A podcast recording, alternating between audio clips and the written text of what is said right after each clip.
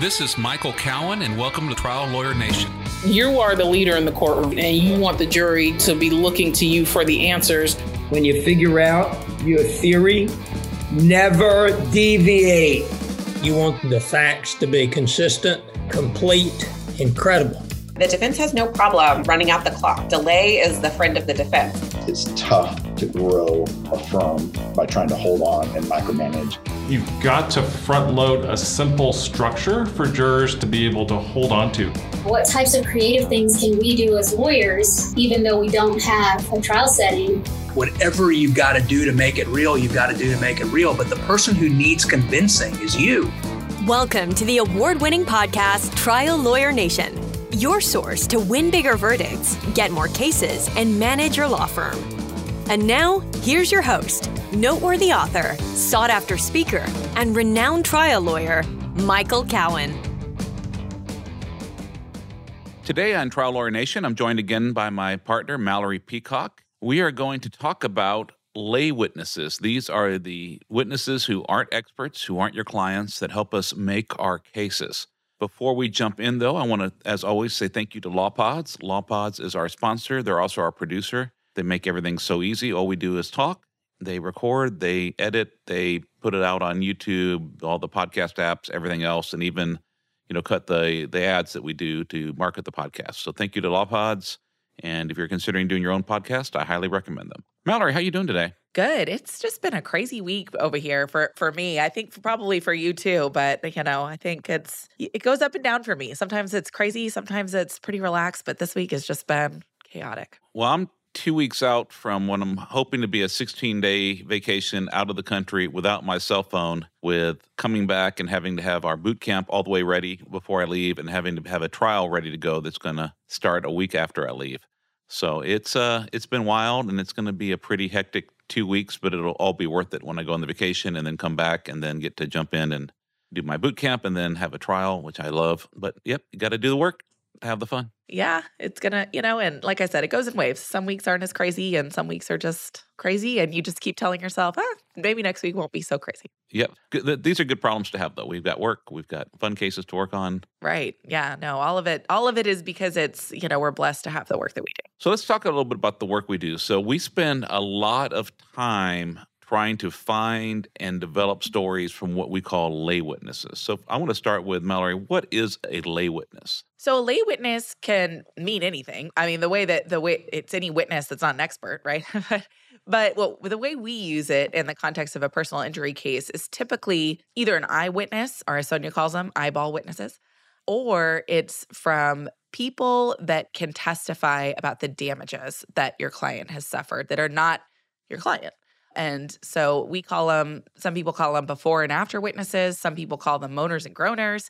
There's a lot of, you know, code names for them, but they're really damages witnesses that are just ordinary people in the life of your plaintiff that have witnessed the impact that the injuries have had on your plaintiff. Yeah, and, and, you know, words are important and labels are important because it, it, affects our mindset and our staff's mindset and our client's mindset. And so, you know, I don't like moaners and groaners because you know we really don't want our clients moaning and groaning. Our clients are supposed to be survivors, not victims. And so, I don't like using that term moaners and groaners. I used to use before and after witnesses, but then I found that it, it confused clients and it even confused our whole staff because they thought that it had to be someone that could talk about how the person was before and how they were afterwards, and they've known them for a long time. And sometimes we have to get one witness to talk about how they were before, and another witness talks about how they were after. And it's a contrast between the two witnesses. And so, you know, just trying to open people's minds up to the broad array of people that, that may be potential witnesses to show, you know, what the effect of this harm was on our client's life. Uh, and to do that, of course, we have to show what they had before and then what they're left with after and how it's different. Right. I think any kind of phrase that you use for a damages witness is confusing to both the witnesses and your client. They they don't really understand how it's all going to come together and so there's a lot of education on the front end about what you're trying to do, what you're trying to accomplish, who you're trying to identify with the client because it takes a lot for us to get these people out of our clients. And then once the floodgates open, it's like, oh, well, I didn't know you wanted that. Here's 50 more names, you know? And so I don't like using labels for it either because it is confusing. So let's talk a little bit about what type of people have you found to be these before and after or lay witnesses? I don't want to talk about eyewitnesses to a crash or anything. I mean, that's obvious. We're talking about like people that can tell our clients' damages story. Yeah. So we found some of the craziest people in people's lives that have been just the greatest witnesses. I mean, you know, there's obvious ones like the spouse or the children or family members of your plaintiff. But beyond that, there's coworkers, there's neighbors, there's the pastor, there's the guy that runs the corner store at the end of the block, their kid's teacher, or, you know, there's there's all kinds of people that you don't realize see the effect that some kind of injury might have on you. And there's, it could be a whole universe of people out there. But we usually start, I mean, I will say I usually start with family members because it helps me get a baseline for what the story is, right? Who is this person? Who were they before? Who are they now? And family members usually know the most. So that's a really good place to start when you're trying to explore who might be additional witnesses. But Michael, you give this really good talk about it's like a pyramid of credibility, I think you call it. So, so what is that? Yeah, actually, I've, I've, I've actually changed from like a, a, pyramid to like a bullseye. If you think of like rings, and so because clients are like, why why do I need to bother all these other people? I don't want these people getting involved in my case. I don't want them to know what's going on. You know, I don't want to bother them. And so what I try to explain is I'll draw like the first circle, and I'll put like a a dollar sign or a bag of money, and I said, okay, and I'll write you. I, I write the name. I said, when you testify in court, the juror's first reaction is to not believe anything you say because you're asking for money. And their first reaction is not believe anything I say because they know I want to get a piece of that money. And so if just you and I go to court, then our odds of winning and winning a lot are not very high. So what we need to do is we need to have other people back you up. Now, let's say we have your spouse, and I'll, I'll put the spouse's name like a little further out from the money. Well, your spouse is not you, not the person asking for the money, but you share a bank account, you share a house. Okay, well, let's go to your your kids. They're a little further out, but you know, you're gonna, you know, they're important. They're gonna know a lot, but you're also very likely you get a lot of money to do nice things for your children. So let's go further out. How about your neighbors? How about your supervisor, coworkers? How about your supervisor that you work for? And then, like, if there's an ex, how about your ex spouse? No one thinks your ex is going to lie for you. Do you go to church? Do you have a pastor or a priest that may have known what you've gone through uh, or, or know something about you? So that's kind of how I explain to them why we need people and why we need to kind of go out beyond the obvious best friends and family members and go into, you know, the, the neighbors, the coworkers, supervisors, if we can get them. You can't always get them, but when you get them, it really can help. So, one of the questions I always get from clients is not even really a question, it's more like a comment, which is none of these people want to be involved in this. Nobody wants to testify. Nobody wants to have to go to court. Nobody's going to show up for me. What do you do with that? We just say, well, can you let me talk to them? The way I find that works best is can we meet at your house? Don't not at a lawyer's office. Can we meet at your house? Preferably, you know, can we have some food there for them?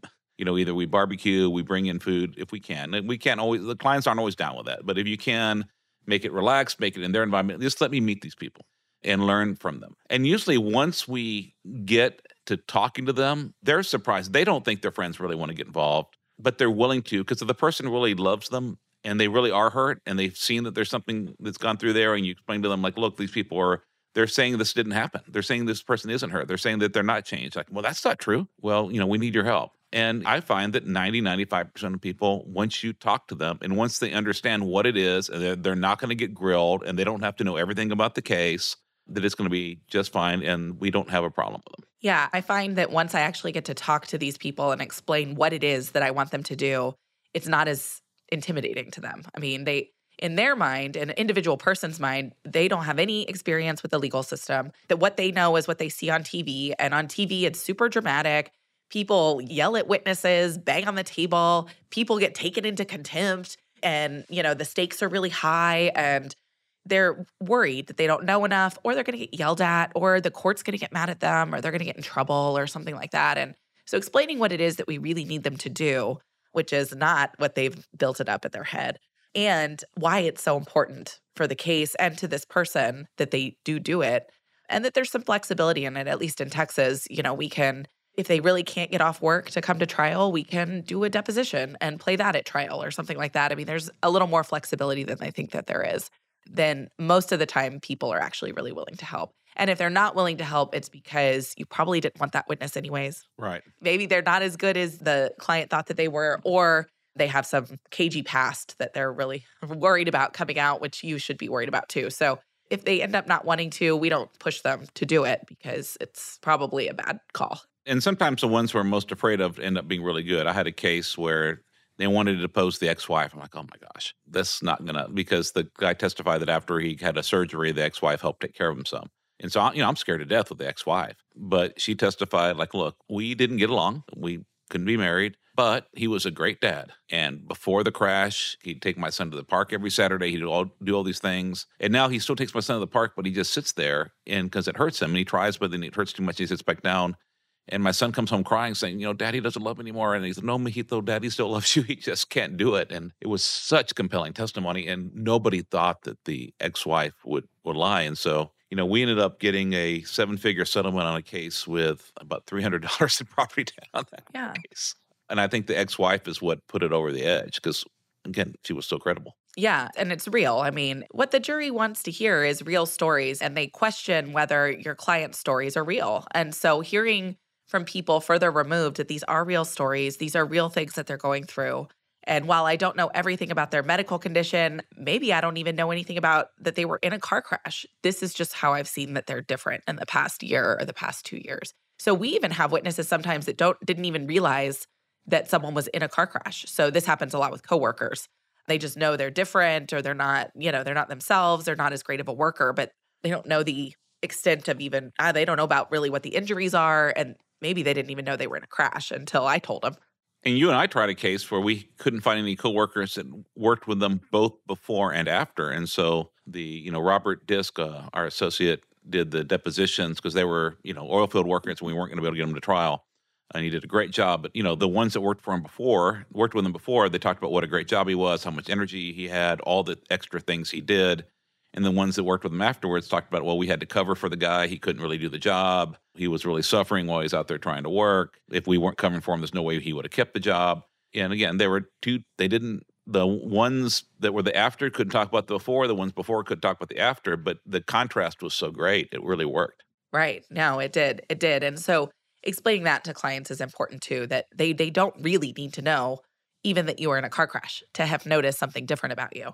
They don't need to know about your medical history. They don't need to know any of that stuff to have noticed something about you, which is why I mentioned earlier maybe their kid's teacher notices a difference or a difference in the kid because of it. So there's there's a lot of there's a lot more people that notice a difference and can be such compelling witnesses, even if it's five, ten minutes worth of testimony can be the most compelling testimony that you have in your whole case. Yeah, these are short witnesses that tell, you know, one to three good stories and then stop. And they're really hard to cross. Because the stories are just their own observations. It's the truth of what they've seen and, you know, what uh, what are the what are the questions going to be about it? And I think rarely too do does the defense ever call these people. Even though you disclose them, I don't think that they actually ever call them to find out what they might say. So it's a surprise. Yeah, and they rarely depose them. Right. And some people do. I mean, some people have, I guess, figured out what me and Michael do with these people. And so we're getting a lot more requests for depositions of these people. But I mean, we've done it. I've done it over a hundred times. You think people would figure it out? It's nothing, nothing new or secret. When you're asking the client for these people, how many do you tell them that you want? Well, usually I'm not the one asking it first. I get in a lot later. I want to get as many as we can because I find if you if we have 10 to 20 people to choose from, we will find two to four good ones because some people just don't testify well. Some people aren't good storytellers. Yeah, they're they're not good. They're nervous. They have some people will end up just not being available for legitimate scheduling problems. Some people will end up having something in their background. You know, you can have the nicest person you want, but if they have a felony child sex offense, it's going to come out. You don't right. want to put them on the stand in 99.99999% of cases. So I think it takes a lot to go through and then go through and then start filtering through and finding the best ones. Yeah. So we just try to kind of get more and more. And every time you go through the list and you think of anyone else, the other thing that you know I did yesterday, actually, I was meeting with, with lay witnesses, and this particular client said no one but my family would know, and everyone he's developed some paranoia. He thinks all the neighbors are against him, all his former friends have turned against him, and so I finally got to go meet with his sons yesterday, and they're like, no, I mean, he he thinks the neighbors have turned against him, but they really haven't. Here's one, and so you know we got a witness from other witnesses that our client would not have given us. Yeah. And why do you think it made such a difference that you went there to meet the sons in person to get that information? because you're not going to get on the phone. You know, there's a couple things that, that are going on. One is that we're, we're there, there's nothing else going on, there's no distractions, and we're just focused on that. I'm taking the time to be there with them. Um, they're feeling very comfortable with me. I mean, I'm, I'm, and it's one thing I had to teach my partner that was there with me is, you know, she was starting to talk like, well, what about this? What about things she already knew about the case? I said, and I had to like tell her, stop. I said, we need silence. We need to ask questions and then we need to keep our mouth shut and they will find the answers. If we just tell them what we want to talk about, that's not good. Like, what about this? What about that? No, it's just like, well, how's he changed? Well, what else is different? Have you noticed anything else? And then you and you let it sit there, and they, they start thinking. And you might say, "Well, you've talked a lot about the mental. Well, does his back hurt at all anymore? Well, how have you noticed that? How's that affect him? What else? And the what else's are so important because that's and then and leaving it there and letting them sometimes they need a minute or two to think and, and just sitting there and, and being being okay with the silence while because if you interrupt them then they can't sit there and think and try to figure it out.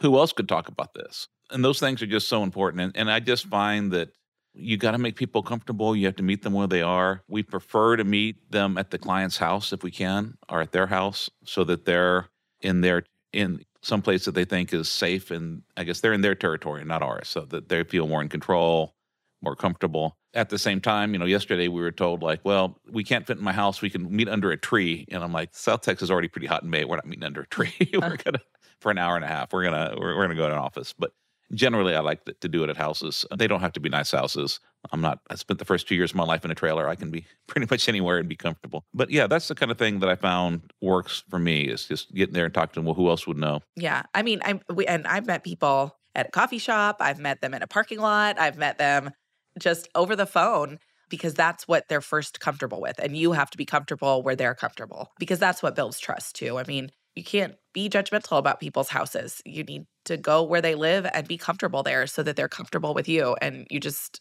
I mean, that's part of it. If you have to sit in their car in their front lawn at, eh, with AC on just so that, you know, because their house doesn't have AC or something like that, then that's what yeah. you have to do. But you have to build trust with these witnesses too. It's not just building trust with with your client, but with these witnesses so that they feel like one, they can tell you everything that you need to know, but then two, that they feel like what you're telling them about what they're going to have to do is real and they'll show up for you because they have to trust that what you're saying is going to happen is what's going to happen. If, if they think you're lying to them just to get them to court and really the judge is going to put them in jail or someone's going to yeah. yell at them or and bang on the table or something like that, then then they're they're not going to show when you need them. I know other people are going to disagree with me on this, but I have found that meeting with them as a group is more fruitful than meeting with them individually. And I know some people say, "Well, I'm worried about cross. If you meet with them in a group, they're going to say you all met. Well, they're going to say you met anyway. Right. And frankly, if if the defense was sitting there and videotaping our meeting, what they would find is I'm telling people like, I don't want to put words in your mouth. You need to tell the truth. I just want to find out what you know. But what I find is like one person will tell us will tell a story and that will that will trigger someone else's memory. Oh yeah, I remember a time when something like that happened, and it'll trigger another memory. And though it's not that they're copying each other, it's that, that they that's the way memory works. When you when you hear one person say one thing, it triggers something else, which triggers something else. And also, people once they get talking, they seem to be more comfortable in a group setting than they are one on one with a lawyer. Because again, they're they're there with their peer group, and I think it really. So for me, I prefer the group.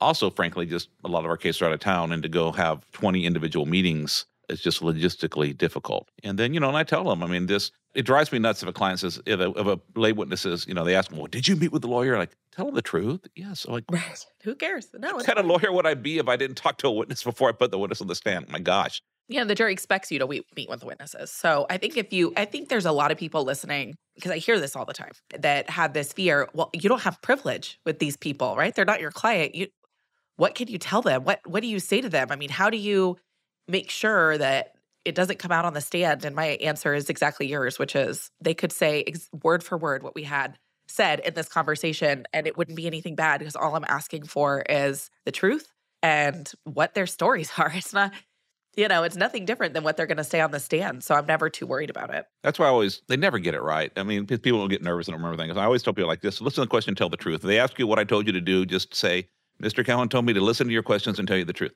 Right. And not to worry about whether it was good or bad for the case. And you do have to reassure people that it's okay to say, I met with, of course, I met with Miss Peacock. I, yeah. Of course, I met with Mr. Cowen. And if you own it, the jury expects it anyways. But if you're cagey about it or you know, trying to play word games or something like that, then the jury thinks, oh, there's something wrong here. There's something going on.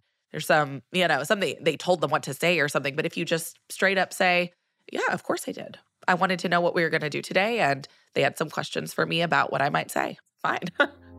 Each year, the law firm of Cowen Rodriguez Peacock pays millions of dollars in co counsel fees to attorneys nationwide on trucking and commercial vehicle cases. If you have an injury case involving death or catastrophic injuries and would like to partner with our firm, please contact us by calling 210 941 1301 to discuss the case in detail and see where we can add value in a partnership. And now, back to the show.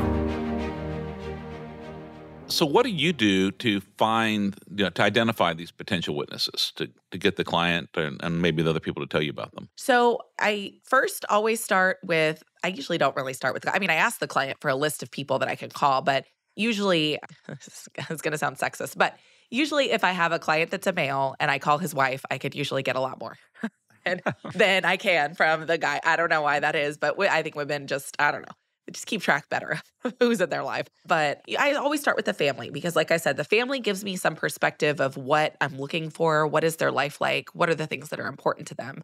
You know, the client can tell me some of that too. But, you know, with the client, if, especially if it's a client that will give me no one, right? If it's just a client that says, all I do is I go to work and then I stay home and no one at work will ever help me with this. And this is all I do. I have no life outside of work. Right. That happens a lot so we we start to explore okay well what do you do on the weekends? And they say well nothing. I don't do anything. And i say okay have you ever been to a barbecue?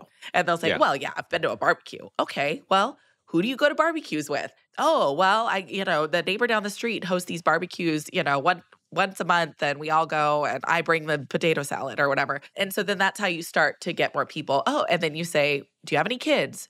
Yeah i do. Do they play any sports? Well yeah they play soccer. Do you ever go to their soccer games yeah, yeah, yeah, I go to the soccer games. Okay, well, there's a whole other group of people that might have seen you outside of the house and outside of work that we can explore and find out who those people are. So you really have to drill down on what what people love to do and what they do in their free time to find these people. And the worst question, I always tell people, this is, this is the question I hate the most. I hate when people ask it to me. I never ask it to clients, which is what are your hobbies? Yeah. I hate the word hobbies if someone asked me if I had any hobbies, I would say no because I don't have what I think of as hobbies, right? I don't build model airplanes and I don't knit and I don't garden.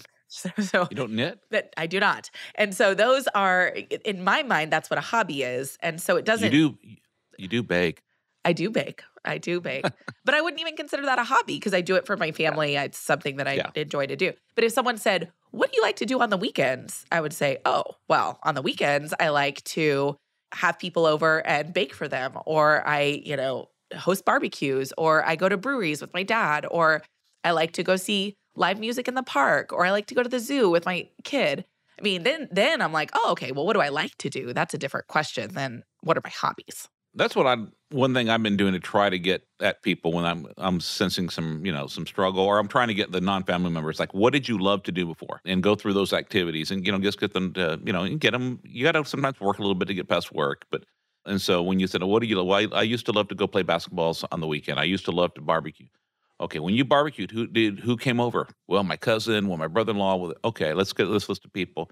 And when you played basketball who did you play basketball with? Where did you play basketball? Get that story. Okay well do you have any of their phone numbers? Can we talk to these people? And even the coworkers, they think none of their coworkers are open. Like, can you at least like let us talk to one or two? Like, who are your better friends at work? And you you, you might think that you've hid everything really well, but you know you may not uh, be hiding your injury as well as you think you do. Can we at least ask them? We don't have to use them. Can we just talk to them for 10 minutes yeah please now we do find that you know the clients do need to call the call the witnesses and tell them we're going to call them or they won't take our calls right but the clients do sometimes they they catastrophize it they make it sound to be bigger than it is so we do need to find a way to talk to them well, and in oh, I was going to say in the client's mind, it is a big ask. So it, yeah. you, we do have to appreciate that you're asking someone that may not know you that well, right? Because it's we're looking for people outside of family, so they may not know you that well, and you're asking them to put aside time to do something scary for no benefit to them except to just tell the truth and be part of the judicial process. But there's no benefit to them, and so it is a big ask for people, and I think the more that you can help the client figure out how to minimize the ask, then the, the more successful you'll be collecting these people because in their mind it is a big deal. Testifying in a court of law is a big deal to your client and so figuring out how to help them talk to people about it is also really critical. Absolutely. So how what point in the case do you start gathering these before and after witnesses? Do you wait till after you try to settle it, and then you know, now know you know for sure you're going to go to trial, so let's get started, or do you start at a different time? No, in my first client meeting, we talk about it because you have to start educating, like I had said earlier, you have to start educating early because if you just say, I need people to testify about your damages 30 days before trial, they're going to say, Well, you have my doctors. What do you want? Right. So the education process is actually a long process. So usually we start the conversation at my initial client meeting, wherever that is in the case. I mean, a lot of the podcast listeners know that we come in at different stages of different cases. So it's not always right when we file the case. Sometimes, you know, we're already pretty far into discovery, but right when I meet with the client, that's when we start having the conversation. And then we follow up with them every at least 30 days, if not more, until we have a good list of people. Then we call that list, see if they know anybody. And so by the time we're 90 or 180 days out from trial, we have our good list of people that we think are going to be the final list. Now, we still follow up with the client even after that to make sure they can't haven't thought of anybody else, that there's no one else that's coming, but you know, you want to get this roster of people really early.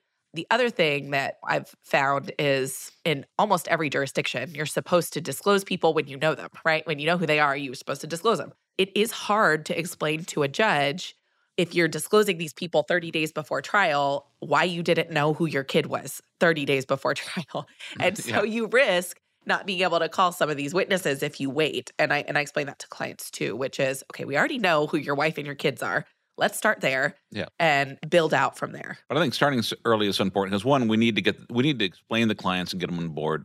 Explain the concept to clients and get them on board early. That's so important. The other thing is, you know, people do their best when they give you the first list, but the more time they have to think about it, the more times you ask them again, the more likely they are to think of that person that's not as obvious but might be that great witness. And then it also gives us time to start, you know, screening them and talking to them, and and, and it's not as much of a scramble uh, when we when we start early. And again, it, it also takes away any, you know, you name another witness right before the discovery period, then one you risk possible exclusion, but you also risk a possible continuance. Although a lot of times, like, well, judge, they didn't they didn't depose the other twenty what, what difference does this one make? So once we get our people, how do you get good stories from those people about what happened before or what what changed after? So you just got to sit down and talk to them. Mean, it's you have to talk to them about their relationship with this person first so you kind of understand where they fit into the puzzle i mean who how do you know this person you where how long have you known them what is the context of when you see them and then, you know, you just have to j- dive right in and just say, how have you noticed they've changed? If you've noticed they've changed. And it does depend on who the witness is. So, like Michael mentioned earlier, we had a case where the work life was very important to this person, but we didn't have coworkers that knew him before and after. So, asking the question, how did they change? These people didn't know, right? So, you have to, you know, tailor your questions to what you're trying to get. But, you know, really, you just have to keep asking what else until you get something that's useful. so, usually people start with, well, they're in pain all the time. And you say, okay, well, how do you know they're in pain? Well, I could just tell. How can you tell? right? So, you have to just keep asking follow up questions to get them to really describe what it is. And then, you know, sometimes I do give people examples of how to describe something or how to tell a story so that it makes sense to other people. Because some people aren't natural storytellers. So we are the expert storytellers, not them. So explaining what it is that the jury would want to hear about the story is is important too. The other thing that's so critical and this is a reason that you have to identify these people early is we always are asking people, our clients, give us pictures, give us pictures, give us videos, give us something that's not just people talking and the client always says, I I'm never in pictures. I have no pictures of myself ever in the history of time. No one's ever taken a picture of me, which is we know is not true. Uh, but the client just doesn't maybe keep pictures of themselves. But once you start exploring the stories with their kids or their neighbors or their friends, and you say, Hey, do you have any pictures of that time you're describing when you were at the beach? Oh, yeah, I think I do have some pictures that they might be in the background in and you can get those pictures early and produce them and use them at trial. Yeah, yesterday I had everyone get their phones out and said, "Okay, let's." You talked about things you did before. Can you find a picture of this? Can you find a picture of that? And afterwards, can you find any pictures where you can see something on his face, or you you know, things look different, or and uh, just mining. People have so many pictures on their phones nowadays. Just mining the pictures. You know, what's your social media? Let's go through your social media feed Can we find any pictures of, of you doing things with them before? Can you find any pictures of after that might be helpful? And not only those images, you know, they're so important. One, they make it real. It's one thing to say, "Oh, we had barbecues," and you know, and the, the jurors may or may not believe it, but but they have their own picture in their mind of what it may have been. But then you have a picture of you know your client sitting there at the grill, a bunch of family around him, you know, maybe a beer in his hand, uh, smiling, and then you have like a picture of your of another barbecue afterwards, and your client just sitting there by himself while everyone else is up doing stuff. You know, those are real powerful. Right. If you can get them, you don't always get them, but it, you don't have a chance of getting them if you uh, if you don't ask. And we had another one, Malorie, that we almost tried, but then they thought better of it and settled with us. But the client, the night before the crash, he was actually at a wedding, and so you know he was had a lot of problems moving around afterwards. And we had they're trying to say well a lot of things were degenerative. It wasn't the fact that we broke all these bones on him. And so, but we had pictures, we had video of him dancing the night before. I think the video is even better because it just shows what all they're doing. I love finding video also in a wrongful death case when you find the, the video you you know you bring the dead person back because we want to show what we lost what, what we had before and, and celebrate that life. And uh, you know when we find those photos and those videos it, it, can make a huge difference. And then they can just you know they don't have to be major things. They can be the little the little things that are the important things in our life. Yeah yeah. I mean and that video that you're talking about i had asked the client a thousand times for photos and videos and he had sent me some but we didn't have very many. And it was you meeting with i think the daughter that got you that video, right? It was yeah. it was someone total it was not our client that got that video. It was someone someone else, one of these other witnesses that was like, "You know what? I think I have a video where he's dancing from that wedding." And I, it just, you know. But until I drove 3 hours away and got in someone's living room and spent 4 hours there talking to a bunch of people uh, in Spanish. I didn't get that video, and we would never. And the client didn't know it existed. It wasn't the client was holding it back. Right. The client didn't know that his daughter had shot. She didn't tell him she was taking video on her cell phone when he was dancing the night before, but his daughter said thought it was cute that his dad, her dad and mom were dancing, and you know we got it because we went to her house and, and met with her. So I think that's the thing. It's just you got to do the work. I do also want to add.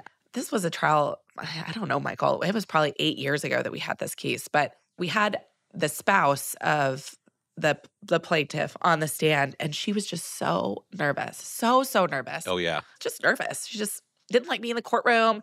She couldn't remember her, her kid's name. When I asked her her kid's name, because I wanted to give her something easy, she forgot two of her kids' names. Right. And I knew she was freezing. so, one of the really cool things that Michael did is just pulled out some of the pictures that we had for the case and just had her start explaining what was going on in the pictures. Okay, here's this picture. Who's in it?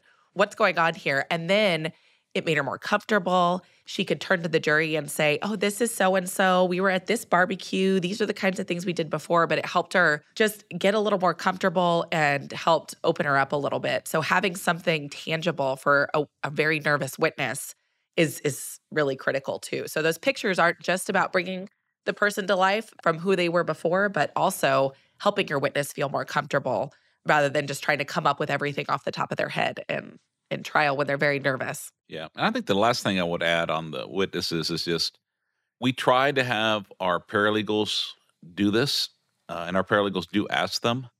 And we have good paralegals, and they're doing their best, and we train them. But nobody gets the witnesses that we get. It's just, I don't know what it is, but when we meet with people ourselves versus having someone else do it, we get so many more witnesses and such better witnesses. So I, there's nothing wrong with getting your paralegal to, to get to get it started. But at some point, if you're going to try a case, you need to meet with your client. You need to find out who's in their lives, and then you have to take the time and meet with them. If you don't meet with the people and get a full picture of your client's life, you cannot learn their story. You cannot tell it at trial. It's even more important to think, you know, if you have a case where someone's in a wheelchair, well, that's so obvious, maybe you don't need it. But in most cases, you know, you have what we call invisible injuries. You've got a, a back injury, you've got a traumatic brain injury, you can't see it from the outside, and you really need that compelling proof, or, or even more, if they say it's all degenerative, and you need that really compelling proof of what their life was like before and how it's changed after. Unless you do the work and talk to the people, you're not going to be able to tell that story. And I just have to disagree with you, Michael. I don't think there's any injury that is so obvious that you don't need before and after witnesses. Even if someone's dead, even if someone's in a wheelchair, even if someone's quadriplegic, even if they've lost limbs, you need those witnesses because the jury gets used to seeing them that way in the in the trial. And so you need someone to take the jury out of seeing that as normal for that person. and you have to have witnesses. There, there's not not any case that I can think of where you don't need damages witnesses. Yeah, we're always looking for them, but you know, let's if you have a quadriplegia case, you might want to have a couple people with the before and some pictures because you really want to talk about the life before. But it's they're even more important when you have, Right. let's say, a, a, a back back injury or neck injury case, and the defense is pre-existing, and so the biggest thing is not only show that our people are are hurt, but you had a clear demarcation. We had the life before the crash, the life after the crash. Gee, what caused this? You know, the crash. So I agree they're important in all cases, but I think they're really super duper critical in the 99% of cases that we have that are not obvious. Yeah, yeah, I agree. All right. Well, anything else on lay witnesses? No, I mean I could go on and on about it, but you know we've we've already talked a little bit about it. And if anybody has any questions, you know, feel free to reach out to us. We love talking about this topic because it's something that's really important to me, Michael, and Sonia. And so, Yeah. I am passionate. One of our one of our requirements, our so-called Ten Commandments of the firm, is that we have to disclose lay witnesses the first time we list witnesses. And so Texas, our federal court, it's with our initial disclosure. Other states, it's the first time we have an interrogatory that allows that, that requires us to list, you know, witnesses or persons with knowledge of relevant facts. We want to have them from the beginning, and there's more than one reason for that. One is again we're we're doing the work and we're we're getting ready for trial, but two, it shows the defense from the get go these folks aren't just seeing what we're going to pay and figuring out later. They are getting ready to try this case. We can either pay them a lot of money or we can go try the case. And I think the more we are getting ready for trial and the more the other side knows we're getting ready from trial from the get go, the better our results are. All right. Well, thank you, Malorie, so much. Always love talking to you. Most of the time we're not on on camera, but it's it's great to talk to you on this podcast too. You bring a lot of joy to my life, and I wouldn't be able to go on these vacations without you uh, running the firm for me while I'm gone. So thank you very much. I want to publicly oh well, I we're, I will not be contacting you on vacation. I haven't yet, and so that this Yep. year should be the same. Even if the building's Absolutely. burning down, you don't need to know. I don't need to know. It'll it'll be just as burned when I get back. exactly. So everyone, I hope everyone else, uh, your practices and your personal lives are going well. Hope everyone's having a and please join us next time on Trial Lawyer Nation. Thank you for joining us on Trial Lawyer Nation. I hope you enjoyed our show. If you'd like to receive updates, insider information, and more from Trial Lawyer Nation, sign up for our mailing list at triallawyernation.com. You can also visit our episodes page on the website for show notes and direct links to any resources in this or any past episode. To help more attorneys find our podcast, please like, share, and subscribe to our podcast on any of our social media outlets. If you'd like access to exclusive, plaintiff lawyer only content and live monthly discussions with me, send a request to join the Trial Lawyer Nation Insider Circle Facebook group. Thanks again for tuning in. I look forward to having you with us next time on Trial Lawyer Nation. Each year, the law firm of Cowen Rodriguez Peacock pays millions of dollars in co counsel fees to attorneys nationwide on trucking and commercial vehicle cases. If you have an injury case involving death or catastrophic injuries and would like to partner with our firm, please contact us by calling 210 941 1301 to discuss the case in detail and see where we can add value in a partnership. This podcast has been hosted by Michael Cowen and is not intended to, nor does it create the attorney client privilege between our host, guest, and any listener for any reason. Content from the podcast is not to be interpreted as legal advice. All thoughts and opinions expressed herein are only those from which they came.